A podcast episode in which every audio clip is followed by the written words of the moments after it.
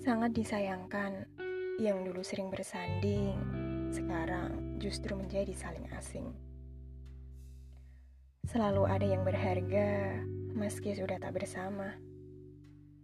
Ya, pembelajaran datang bisa dari siapa aja.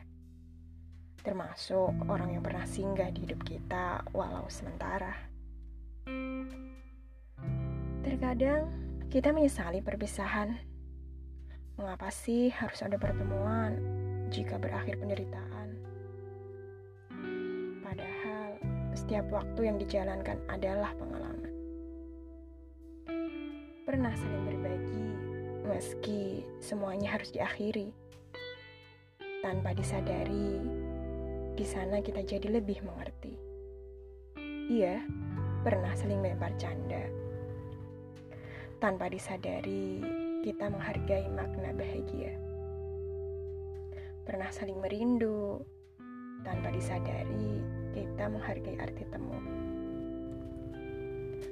Perpisahan bukanlah penderitaan, tapi pembelajaran untuk lebih menghargai kebersamaan dan pertemuan. Ya, cukup sesederhana itu menyikapi patah hati, kemudian menjadikannya hal yang lebih berarti.